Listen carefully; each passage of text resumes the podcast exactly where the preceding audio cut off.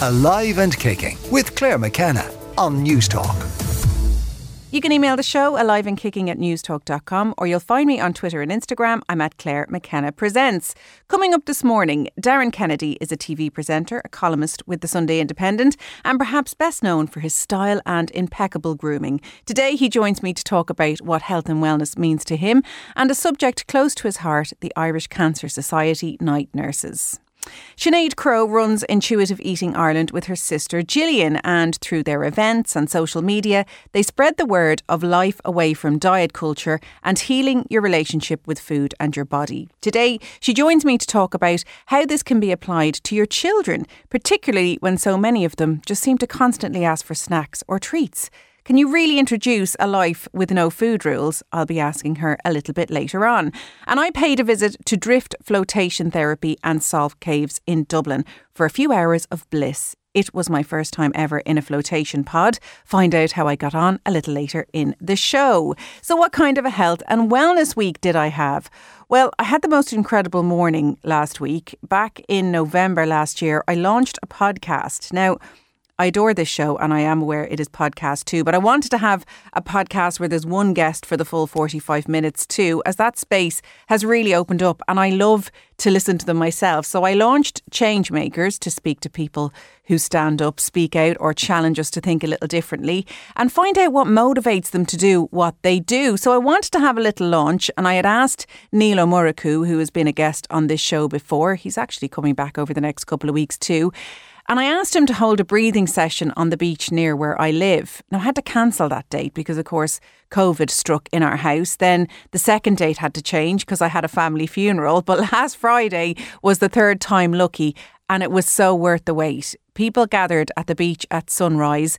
Nature is great, but trying to merge the tide with the sunrise, a date when Neil and I were free, and to have the weather play ball seemed like a big ask, but I have to say everything came together beautifully. I was floating around all day after it, and not just from the 20 minutes of breath work that Neil led us in, which he said research shows reduces inflammation in the body for up to 20 hours afterwards, but because I was so chuffed with how it went.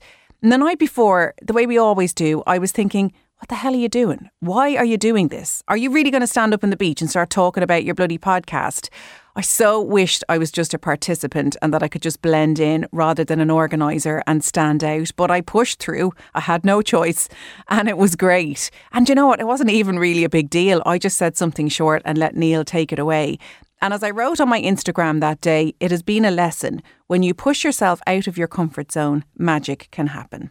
You can email the show alive and kicking at newstalk.com. And speaking of pushing yourself out of the comfort zone, I was contacted on Instagram this week by a man setting out this week to complete 32 half Ironmans in 32 counties in 32 days. Mick Burton is on the line now. Mick, are you well in yourself to make this plan? Absolutely, 100%. Where did 100%. this idea come from? Um, it came from a good friend of mine, actually, uh, a, a, man who's helping with the sponsorship to it. But one morning we were in Killiney and we were swimming, and uh, Alan decided, wouldn't it be great if someone could do a half Ironman in every county of Ireland? And we all kind of looked at him and goes, "You're mad." And then it kind of just stayed in my head for a couple of weeks, and then a month, and then I decided, you know what, I'm going to give that a crack. So. And yeah, how are you feeling now that the date is approaching? You're you're heading off this week. Yeah, so I'm heading off four days till I till I kick off, um, and I feel great. I'm, I'm actually kind of buzzing. Um, I was out with Connor O'Keefe yesterday. He's doing 32 marathons in 32 counties. He's just about to finish up in a few days, and he gave me a real good buzz there yesterday. He was like, "It's going to be amazing." What was his number so one tip? His number one tip was eat everything.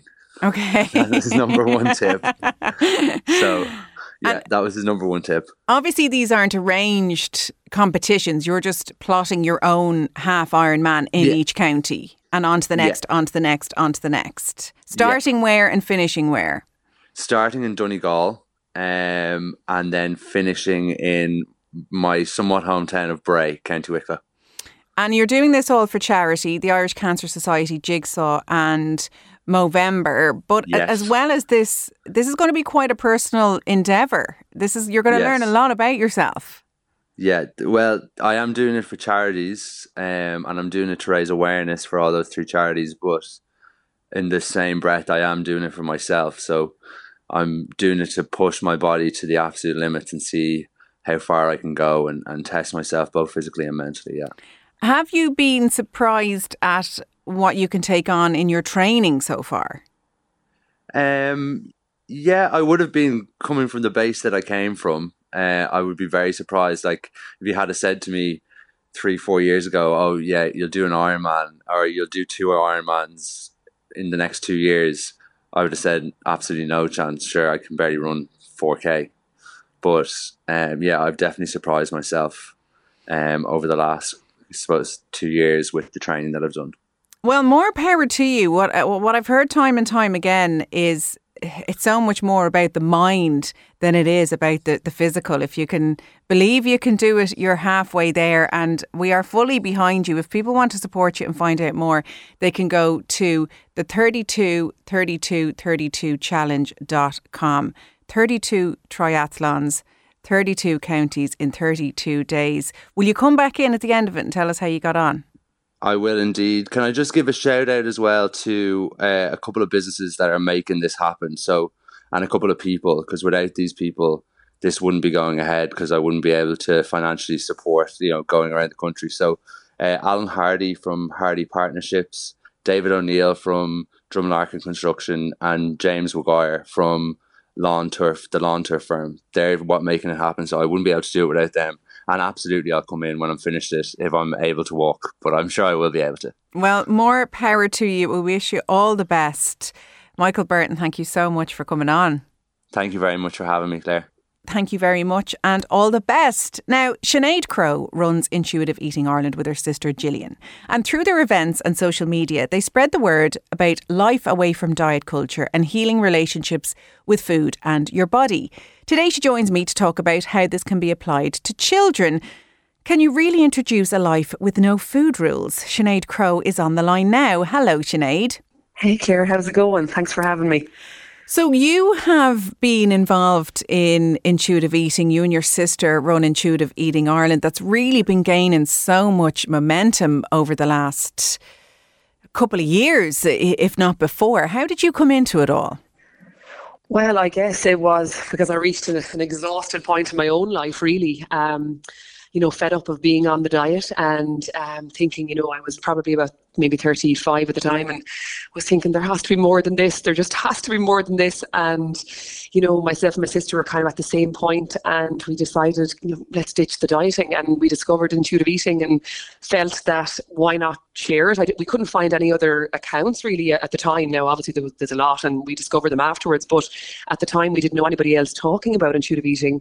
And we said well sure why don't we just maybe document some of our experience what we're learning what we're unlearning?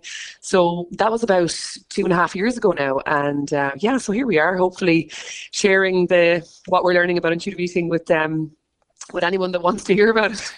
And yourself and Niamh Orbinski, who's a nutritionist, who's been a guest on the show here, collaborate a lot. And people can go back and, and listen to that episode in the podcast because that was a really good insight into what intuitive eating is and the health at every size movement. And I wanted to ask you on because you have another event coming up and it's about intuitive parenting. And again, this comes from personal experience. And people will say, well, how can we let kids intuitively eat and, and ditch diet culture? Tell us a bit about raising your four kids. Yeah, you know, it's interesting how we, we, we, we're, we're kind of conditioned to think that we have to control what our children eat and, and that they won't be able to self regulate. But actually, you know, when our children are born, they're super intelligent and know what they need and they know how to access food by crying and they, they get milk when they're very young. So actually children are born intuitive eaters and uh, know what they need to nourish themselves. But at some point along the way, um, there's usually some interruption, an external interruption, maybe from parent or they go to school or a grandparent or yeah, just any number of things really that kind of can disrupt that um, inner wisdom. And that's what happened with my children I, uh, my first two, my oldest two, I would have been, I suppose, knee deep really in diet mentality and had lots of rigid rules about food and this food is good and this food is bad and this is unhealthy, this is healthy, this is unhealthy. And I, you know, projected all of that uh, worry and food fear and judgment onto my children. And and I say this with without beating myself up, by the way. So for any parent that is worried that they're doing the same thing, controlling, trying to control their children's um, eating or food intake, you know, it's okay. We're doing the best that we know how at that time. But you know, and it's not this this information isn't to kind of scaremonger parents about what they are doing, um, but it's just to bring some awareness that actually um, it can be very unhelpful to have all of these rules in place for our children. And I learned that because my my second um, son, you know, by the age of three and four, I, I really kind of had him, you know, I, I removed everything gluten and dairy, and because I was advised that that was kind of causing maybe some digestive issues, but I put him on this really rigid diet, and you know, he was binge eating by the time he was five. You know, he was kind of going into the press and sneaking all the food and running in, in Granny's house or, you know, hoarding it up in his bedroom. And then I'd find wrappers hidden away. And, you know, and to be honest, it mirrored exactly what I'd done for many years. So I, I could recognize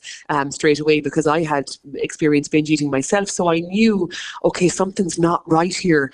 Um, and that was, uh, you know, he's he's nine now, but so it was a number of years ago and that kind of really was what spurred me on to think okay maybe what i'm doing actually isn't great and, and, and obviously he's not in a great place with food so it really made me kind of push me to kind of consider it all and you know, I had two children after that. One is now coming four and one's now coming six. And um, I raised them without all the rules. And it is like a different world, um, having reared them without all of that pressure to have the perfect diet and, and to feed them perfectly and all of this. You know, it's the knowing that there's room for all foods at the table and we don't we don't put food any food on a pedestal we can, and, and don't instill this kind of judgment and fear about certain foods with our children it's fascinating to watch how sometimes my child now will like choose the the apple over the the chocolate or we'll choose the you know choose the option that we think jesus well i don't think i would have chosen that at his age. Why? Because it was probably limited and restricted. But actually when they know that they can have the chocolate or the fruit or the vegetables or whatever it might be without this kind of pressure they're then open to actually you know what do what do I really want? What do I actually want?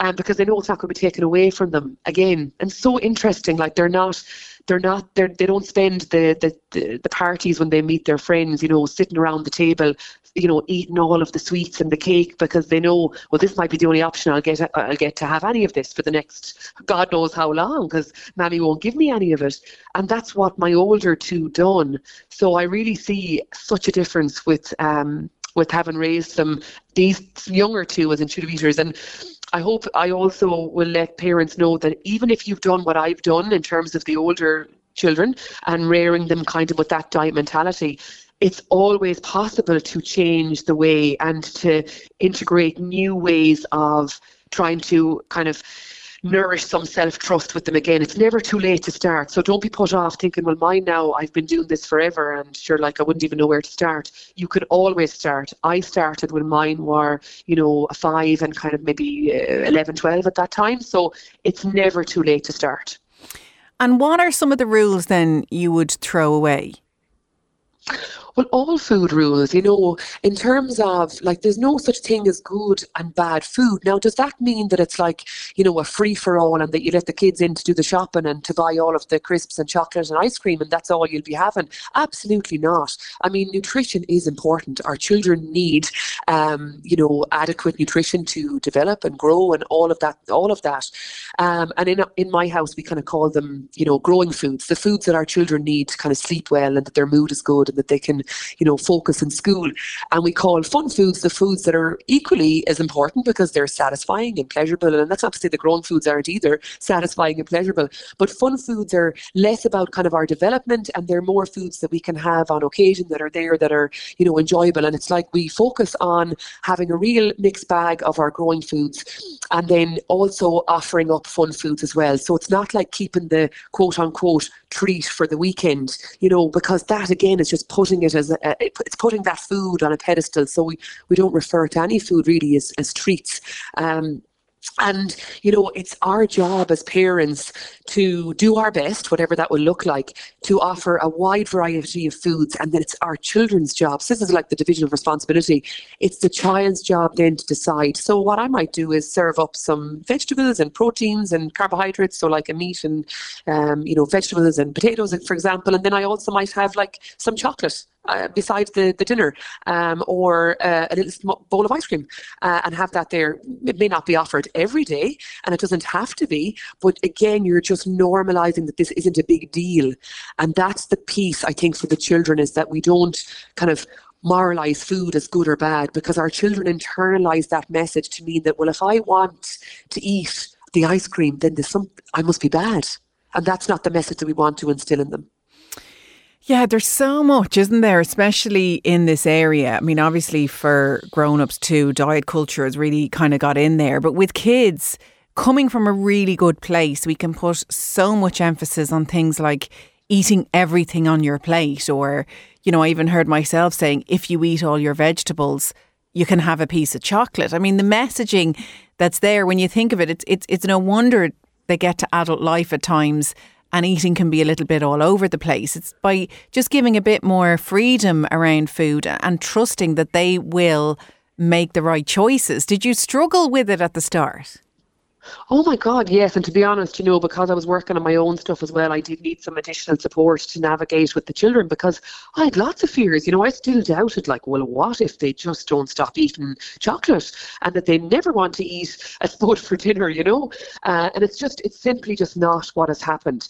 And again, you're right. You know, I don't, um, when they sit, when we sit up at the table, the only rule that I have um, in the, at, let's say, at dinner time, because it's most of the time we sit down as a family, um, is that you know they have to all sit at the table. That's the only rule. Like I don't care if, if you don't take anything off the your plate, that is up to you. Now, does that mean that I have to go and make something else that you would prefer to eat in a half an hour? Absolutely not. It's not a restaurant they're at. You know, so I will offer up something. Uh, I will make a dinner, but I will also ensure that at, at every meal there is something in that dinner that I know each child likes. Do you know what I mean? There has to be something uh, uh, in the offering that they will like, and they might try something that they don't particularly like, but it's not done from a place of like, you know, you have to try it. It's more left to them, and when they feel that they want to explore more, that's at their own pace. But there's never a pressure of you have to eat X, Y, and Z on your plate. And I also have like a kitchen is closing policy because you know I have smaller kids, and sometimes in the evening they'll be like, "But I'm hungry," and it's it's it's often a distraction from wanting to go to bed or do anything else. So I will let them know, you know, after dinner, okay, that the kitchen will be closed by this time. And so if you wanted to get a snack before bed, that's okay. Um, but after that, then it'll be bedtime. So it's again, it's not. We can put boundaries in place that suit us as a family without it being from a restrictive, controlling their food. Does that make sense? It's like a responsive feeding approach. So that snack, people might have a treat drawer or a treat cupboard. Is that open to your kids at that time? And then sometimes they end up going for a cracker and cheese or an apple or a little bit of leftover dinner? So usually at that, sorry, I, I, I, I'm in the west of Ireland, and, and the, the, the seagulls could be going 90 here in the background. so I hope I hope you can hear me. Um, okay, but yes, so I think what I will usually do if they say I'm hungry, I will usually check in. You know, what's going on? Is this belly hunger because you haven't eaten your dinner? So is it actually that you might need some growing foods right now, or what's happening? Is it more taste hunger? You'd like something in your mouth before you know that kind of um, that pleasure in your mouth before you go to bed. Um, and you know, sometimes if they did, weren't too fussed on what I, I offered up at the point of dinner, I will sometimes give a bit of time before I put away any dinner leftovers and I leave it available to them and they will come back to it. So sometimes, like my four year old now might not always eat when we sit to eat, but I will leave it for a while and he might come back to it. So I don't, I don't clear the table immediately. I give it time. And if it's kind of more um, belly hunger, if he's physically hungry for food, I will encourage that he heads to what I had offered up for dinner. And that's not to say that he can't have some chocolate with that, um, but I explained that we need the growing foods when we're when we're physically hungry. So they they do, they do know that. It's such a new shift of a of a mindset, but such a positive one. I think you have um, a, an event coming up, intuitive parenting. It's taking place in Dublin on Sunday, the fourth of September. But you're not just going to be dealing with kids and food. It, it, it's going to be in, intuitive parenting. So there's other elements to it as well. Yeah, it's like I'm really looking forward to it. There's going to be lots of other elements to it. We've got lots of great speakers at it. It's going to be looking at food, obviously, and intuitive eating, like raising intuitive eaters, as we've kind of spoken about there. But it's also going to look at body image, and it's going to look at sexuality, and it's going to look at um, regulate, like how do, do we as parents like help regulate and understand and uh, validate our children's feelings and how to navigate that. And we're also going to hear from somebody with lived experience, so somebody who has put on a diet themselves at a young age and how that really negatively impacted them. Because the sad reality is, unfortunately, a lot of peer parents are told at the moment that, oh, you know, your child is at a certain weight, like you need to restrict their food and, and help them lose weight. And it's just it's just not as simple as that, you know, and, and that usually sets them up for often a lifetime of being stuck in diet mentality. And it just does not serve um, anybody. Um, so it's so we've got. Um, I'm just trying to think if we left anybody else out speaker wise. No, so there's going to be like six speakers in total, but as you mentioned, there's going to be lots of elements um, to it. And even though we've labelled it intuitive parenting, we want that to know that that's you might not be a physical parent yourself. You may not have a child, but you might might also you might have a child in your life that you adore. You could be an auntie, an uncle, a, a grandmother, or a grandfather, and or you work with children. You might be working in a creche or a, um, a you know a a primary school or you know even a, a, therapist that works with children the information that we have is going to be invaluable because unfortunately we get the diet culture messaging everywhere. So it's really important that like more and more professionals educate them about what we should really be saying to parents uh, and what we should really avoid saying because unfortunately there's just too much of the rampant diet culture narrative um, surrounding us all the time well, look, full disclosure, I'm going to be your host and I can't wait. Yay. I loved the last event. I just love this message. I'm on a journey learning with it as well. Um, and I love the work that you're doing. If people want to find out more, you can go to nutritionwithneve.com and to follow Sinead and Gillian Crow and their work on Instagram, you can go to intuitive.eating.ireland. Sinead, thank you very much. I will see you September 4th at the Castleknock Hotel in Dublin. Thanks so much, Claire. Now, the invitation read Try our immunity package, the combination of four elements of flotation therapy, red light therapy, infrared sauna, and salt caves will leave you and your health feeling rejuvenated. So, of course, I was intrigued and I went out to Drift Float Therapy in Dublin to meet owner Rob Dillon.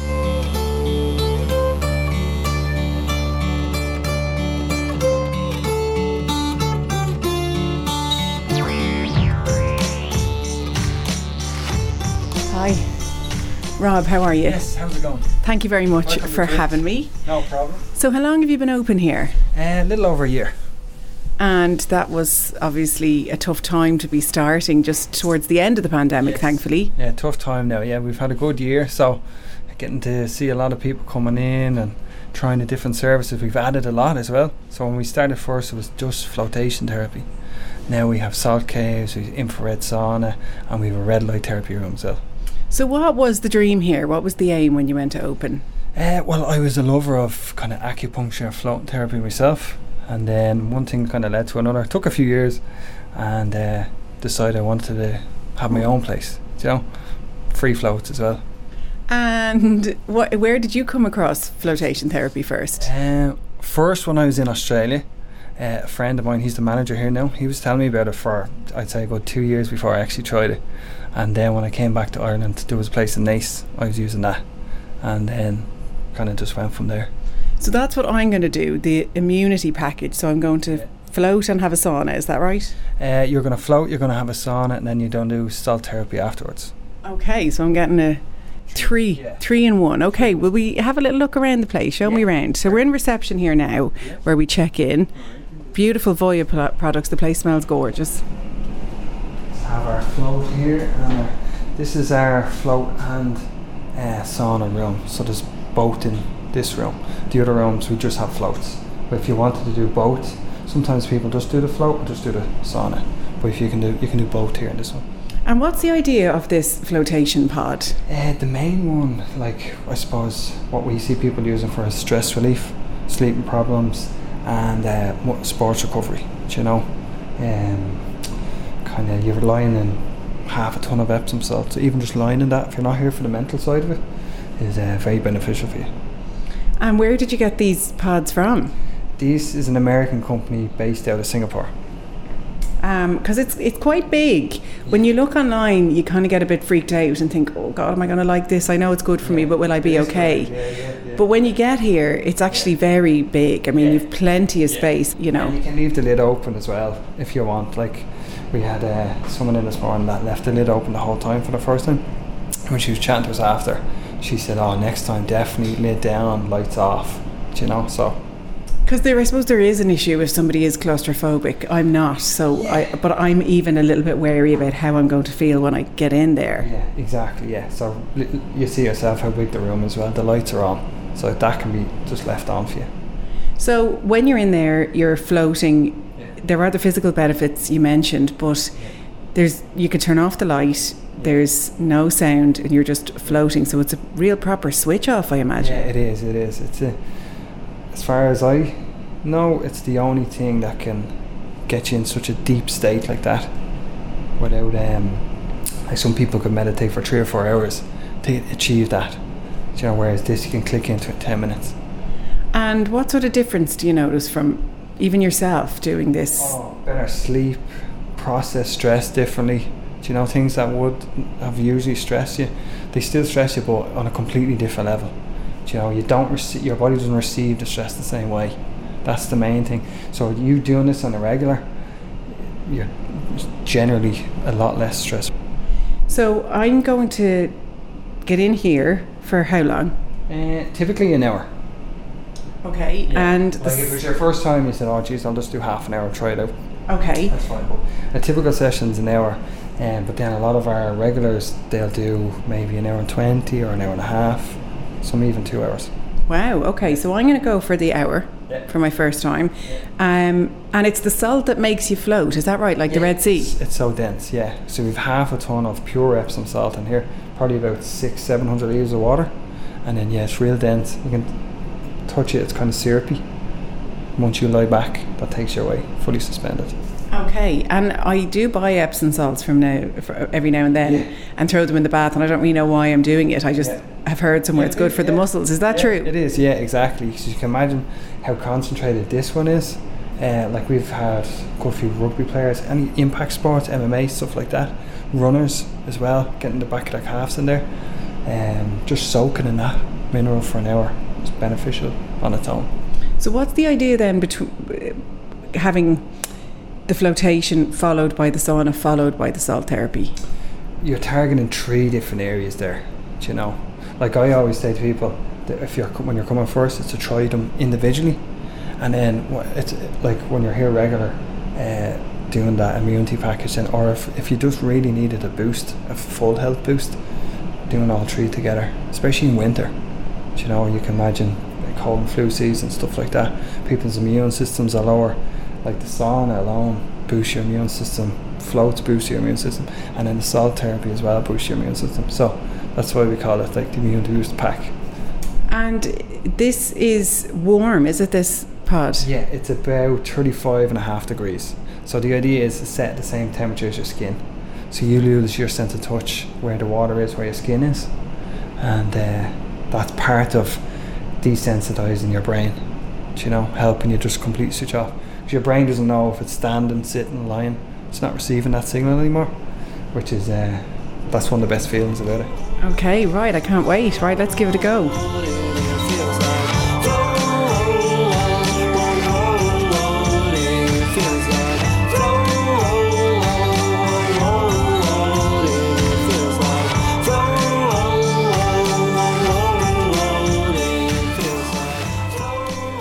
Okay, so I've survived. I still feel a bit like I'm melting, but I was stunned at how quickly you're able to let go. Um, because you literally do float, and it's a lovely feeling to be weightless. And people will be listening, wondering, is it the same for all body shapes and sizes that you float? Oh yeah, hundred percent. Yeah, yeah. I have read something about uh, bone density that one in a million can float, but it's it's literally one in a million. Yeah. So everybody, all shapes, sizes. And you do, you don't feel claustrophobic once you get in there. Um, you have the music for the first five minutes, then that goes off. Then you have a choice to turn off the light, which I did. Yeah. And yeah, you just float there. You're lovely and warm. You're cozy because it can be hard lying on a mat or sitting. Yeah.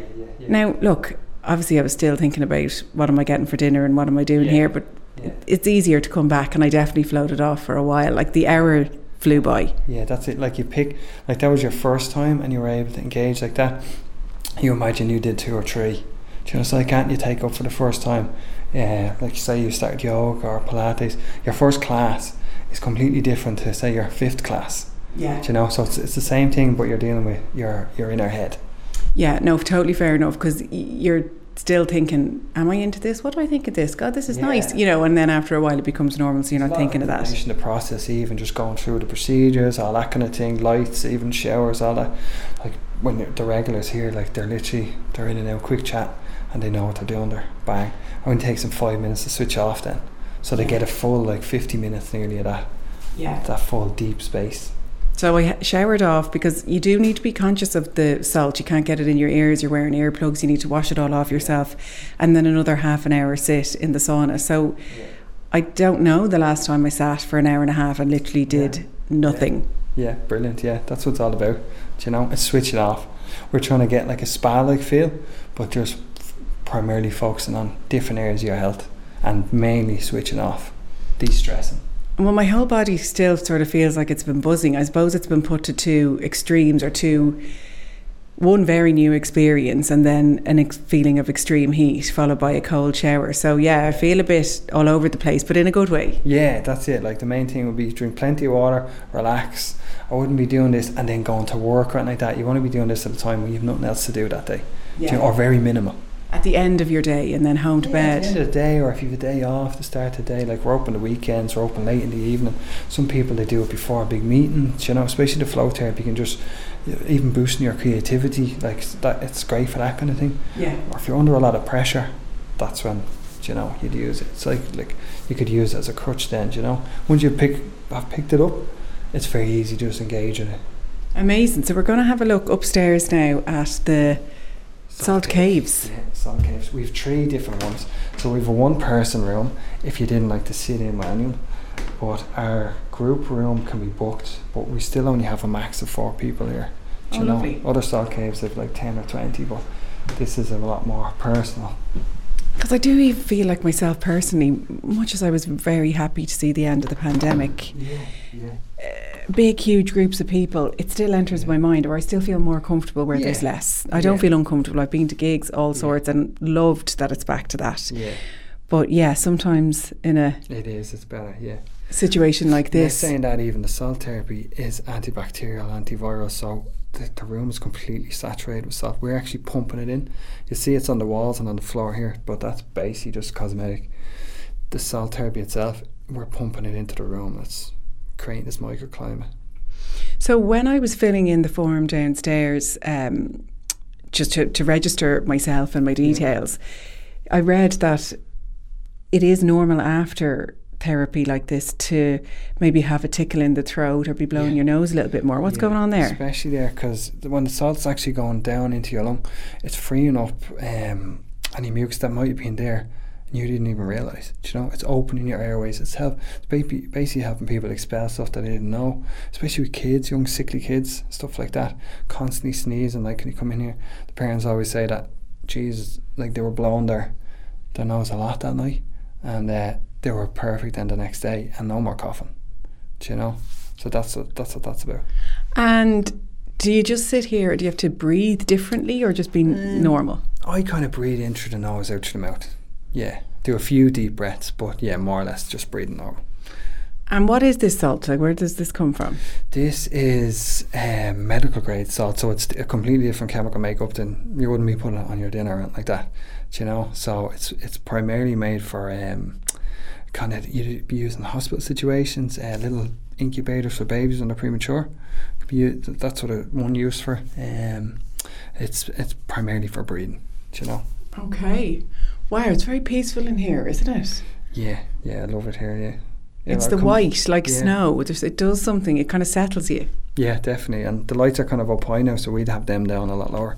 We have little candles, um, they'd be lighting, so really relaxes you.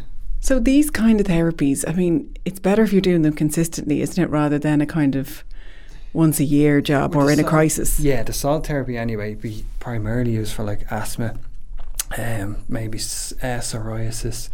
Um, we've got like allergies. That they be your probably your three big ones: sinus issues, sleeping problems.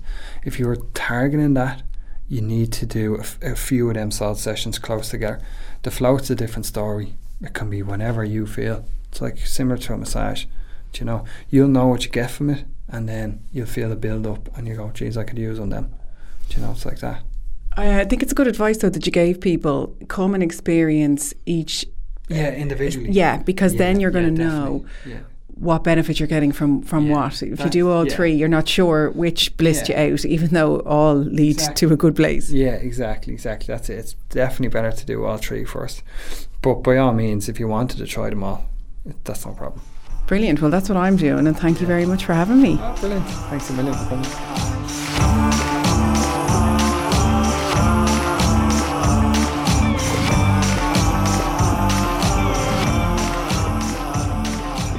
Now, I can't tell you how relaxed I was walking out of the, that place. I was zonked. I mean, I was safe to drive home and everything, but when owner Rob says you wouldn't plan much after it, that you should book it in on a day off or in an evening, he was right. My body was so relaxed. That pod was incredible. I loved it. And I'd have to say that going here and to the other sauna place I featured on the show a couple of weeks ago, those appointments actually fell one week after another. And I felt amazing in the weeks after that. I think we really do forget to schedule in proper rest and recovery, particularly at that level. It's so important, and you really do feel the benefits. For more on Drift, you can go to driftfloatherapy.ie. Now, Darren Kennedy is a TV presenter, a columnist with the Sunday Independent, and is perhaps best known for his style and impeccable grooming. Today, he joins me to talk about what health and wellness means to him and a subject close to his heart the Irish Cancer Society night nurses. You're very welcome, Darren. How are you? I'm very well, Claire. How are you doing? I'm very good. Where in the world are you talking to us from? Well, right now I am perched on a lovely little outdoor stool in the heart of Mykonos, Greece, uh, on my on my summer holidays. Nice. I know I had a little peruse of your Instagram yesterday ahead of this chat, and it's quite dreamy. I'd say you're quite happy travel is back. Oh my God, so much so, so much so. But I have to say, don't believe everything you see on Instagram, right? It's only one side of the story. But yeah, I mean, travel is back. I mean, I was chomping at the bit last summer. I remember the date. I think it was the 17th of July was when we could travel again. I was gone. So it's not true. You're not always impeccably groomed. Oh, no, I didn't say that, Claire. I didn't say that. Of I leave that course to you your are. imagination. I leave that to your imagination, of course. Of course you Um, are. Well, look, you're here to talk to us about the launch of the Boots Night Walk in aid of the Irish Cancer Society night nursing service, which is just incredible. They provide end of life care for people living with cancer in Ireland, and they're looking to raise much needed funds for this. This is a subject that's close to your heart. I don't think there's a family in It Ireland is. haven't been touched by cancer. Well, th- that's you know what that's the thing, Claire. As you say there, it's like you know, cancer is something that really touches pretty much all of us at some stage in our lives. Um, and for me, it was my first kind of encounter with cancer was um, over twenty years ago. I was doing my leaving cert, and my dear nanny Lily Maguire, um, known as Lily locally, uh, passed away with cancer. Um, or due to cancer, should I say? And it was obviously a really tough time uh, for for all the family. And I remember, um, and I didn't really know what was going on because I think I was being sheltered really from the true Hollywood story of it all. My parents wanted me to focus on studying because my I was literally a couple of days out, out from the leaving cert, and my granny had been in hospital. She had a mastectomy a couple of years earlier and then was back in hospital and basically the cancer had spread and it had gotten to the point where there was very little they could do apart from keep her comfortable and she was she came home and she hadn't lived with us. She used to spend a lot of time with us in her house but she came home and uh, she my parents I remember they asked me would they mind if nanny could she have my room? I was like of course she can. Um, so nanny was in my room and I slept in on a blow up mattress in my brother's uh, bedroom and I remember there was the, the night nurse. Um, my parents had gone down the path of, of talking to um, the Irish Cancer Society about the night nurse service and what that entailed. Um, and they were, you know, they were unsure because it there's so much going on really when when you're ex- going through that end of life stage with anybody. They didn't know what to expect, and I just remember the night nurse service themselves. They were being they were so informative and they were so um, comforting. I think that's the key word. Now, in the end, my, my granny went downhill uh, quite rapidly, and we never actually used the night nurse service in my home. But I've subsequently, over the years, you know, no friends, very close friends, who've availed of the service, and it's really quite incredible. So essentially, you know, nurses are coming in at night and spending the night with the person who's who's at that end of life stage. So I guess it's you know amongst other things, it's offering respite to the families, um, but it's also comforting because you know there's someone, there's an expert with them, um, and I actually think that the people who do it are quite amazing because they. They, you know, to be able to come into a household at that stage and to kind of navigate what is a really difficult time for people and to, to help but not to overstep and the, the empathy really for me is the key word there um, so they it's an amazing service that's you know anyone can can I guess apply for, um, and it's almost entirely funded by donations. So that's the thing, and that's really where the the Boots Night Walk comes in. So it's all about raising key funds to keep the night nurse service going. Um, so it's uh, the, the the night walk itself, the Boots Night Walk takes place. It's an annual uh, walk now at this stage, and this year we're asking people to join us and to start fundraising and to join us on the 9th of September in the Phoenix Park in Dublin. Um, I think it's seven p.m. and uh, to walk five kilometers and raise funds. And that's and that's really simply it. Now, obviously, if people can't make it to the Phoenix Park and they want to do their own run, you can sign up um, at the Boots Night Walk uh, dot com and register your own walk wherever in the country you want to.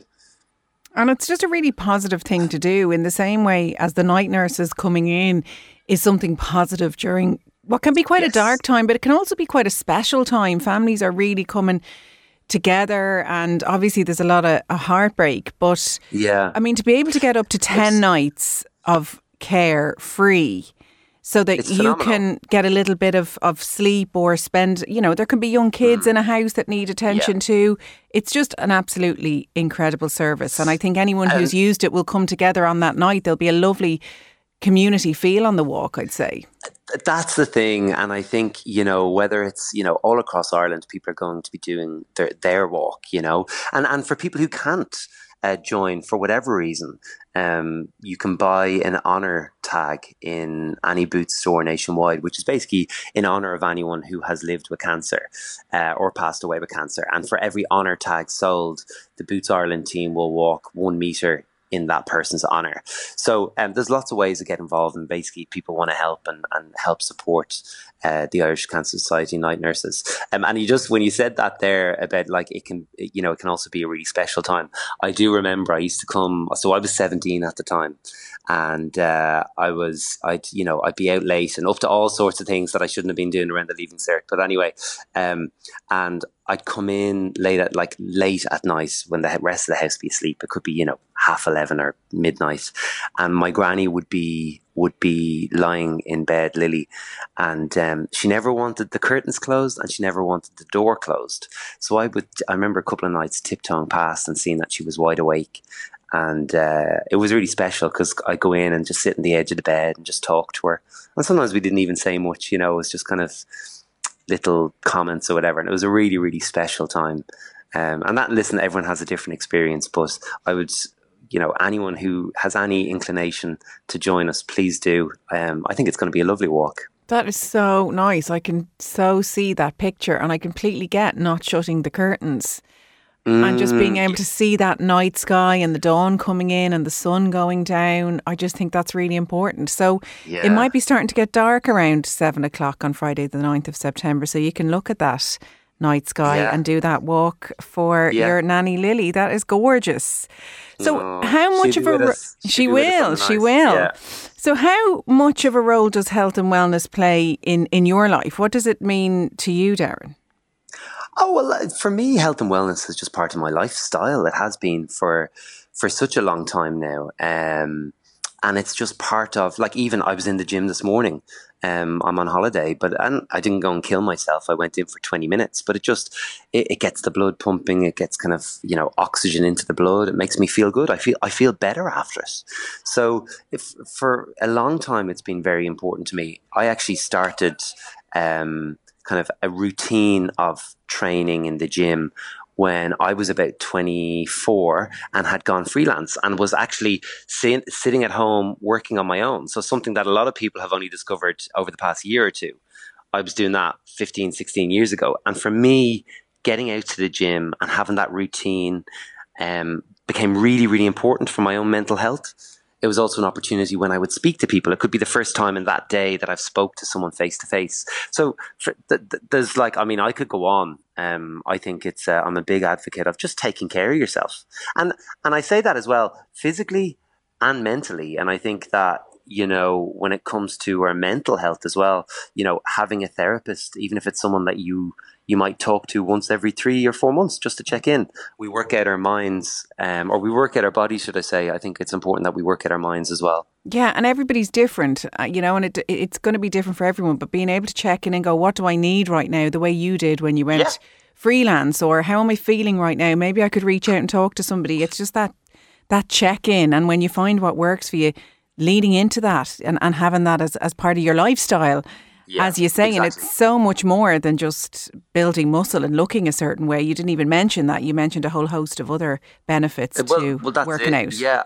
I mean, it's a big, a big part of me is building in that routine, and I think you know, as humans, we all love some element of routine.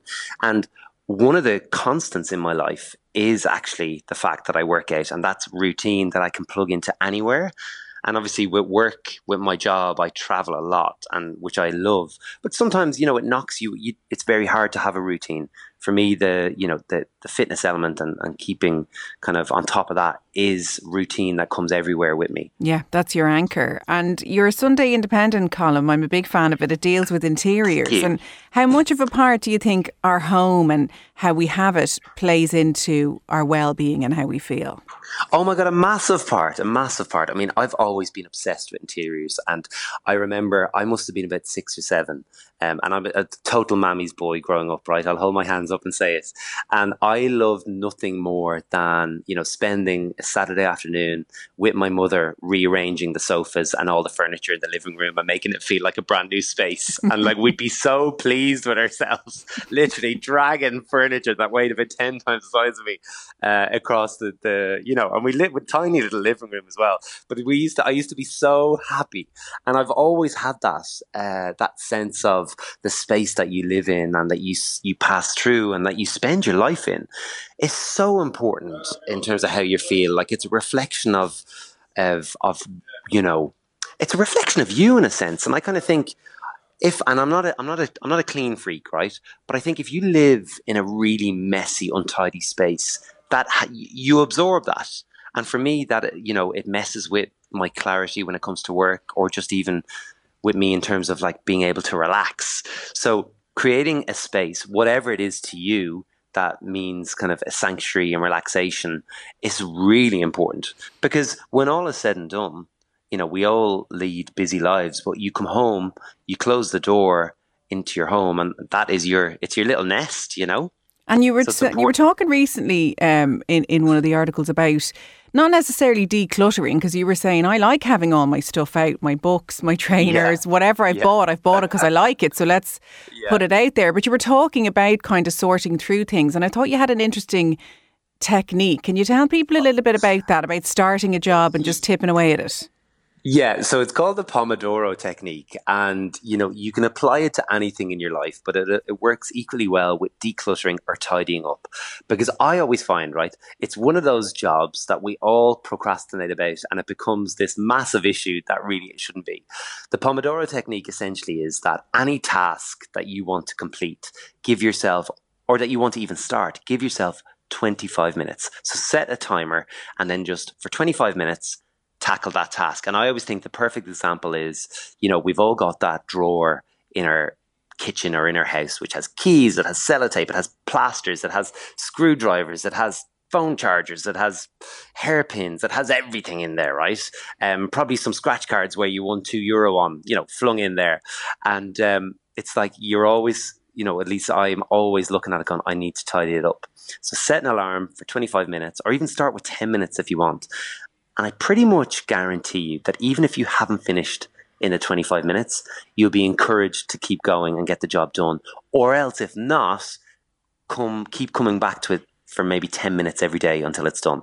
And it's a great little one because then once it's done, you don't have to do it again. Yeah. And you're not putting that pressure on. You're like, it's 25 yeah. minutes, so I can do that.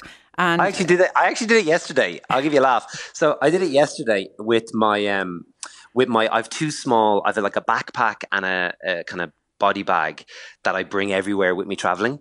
And they've, I love a zipped pocket. Nothing in life gives me more pleasure than a zipped pocket, right? So um, even with clothes, if I buy jackets and they don't have zip pockets on them, I'll bring them to a shop and get a zip put on them. Anyway, so I love a zip pocket. And as I'm traveling, I'm always cards or interesting addresses or sometimes receipts or little, you know, stubs of plane tickets, whatever. They all go in the bag. Yesterday, I spent 15 minutes in my hotel room going through the pockets of of both bags and I emptied them out and it was so cathartic. It's cleansing for the soul. It really, really is. I love doing it myself. You've no idea what I cart around in a handbag for oh months oh and God, months yeah. on end. Yeah. Well, Darren, thank you so much for coming on. It's been it's been lovely to talk to you and a reminder that Darren is the ambassador for the Boots Night Walk and that is in aid of the Irish Cancer Society Night Nurses. It's taking place on Friday, the 9th of September in Dublin's Phoenix Park. Or you can join from afar or keep your eye out for those honour tags in Boots stores nationwide. For more, go to bootsnightwalk.com. Darren Kennedy, thank you very, very much. My pleasure, Care. Thank you. Have a great day. So that's it for Alive and Kicking for this week. My thanks to my producer Aidan McKelvey and Hugo De Silva, who was on sound. And thanks to you for listening. I will see you next week. Alive and Kicking with Claire McKenna, Sunday morning at 8 on Newstalk.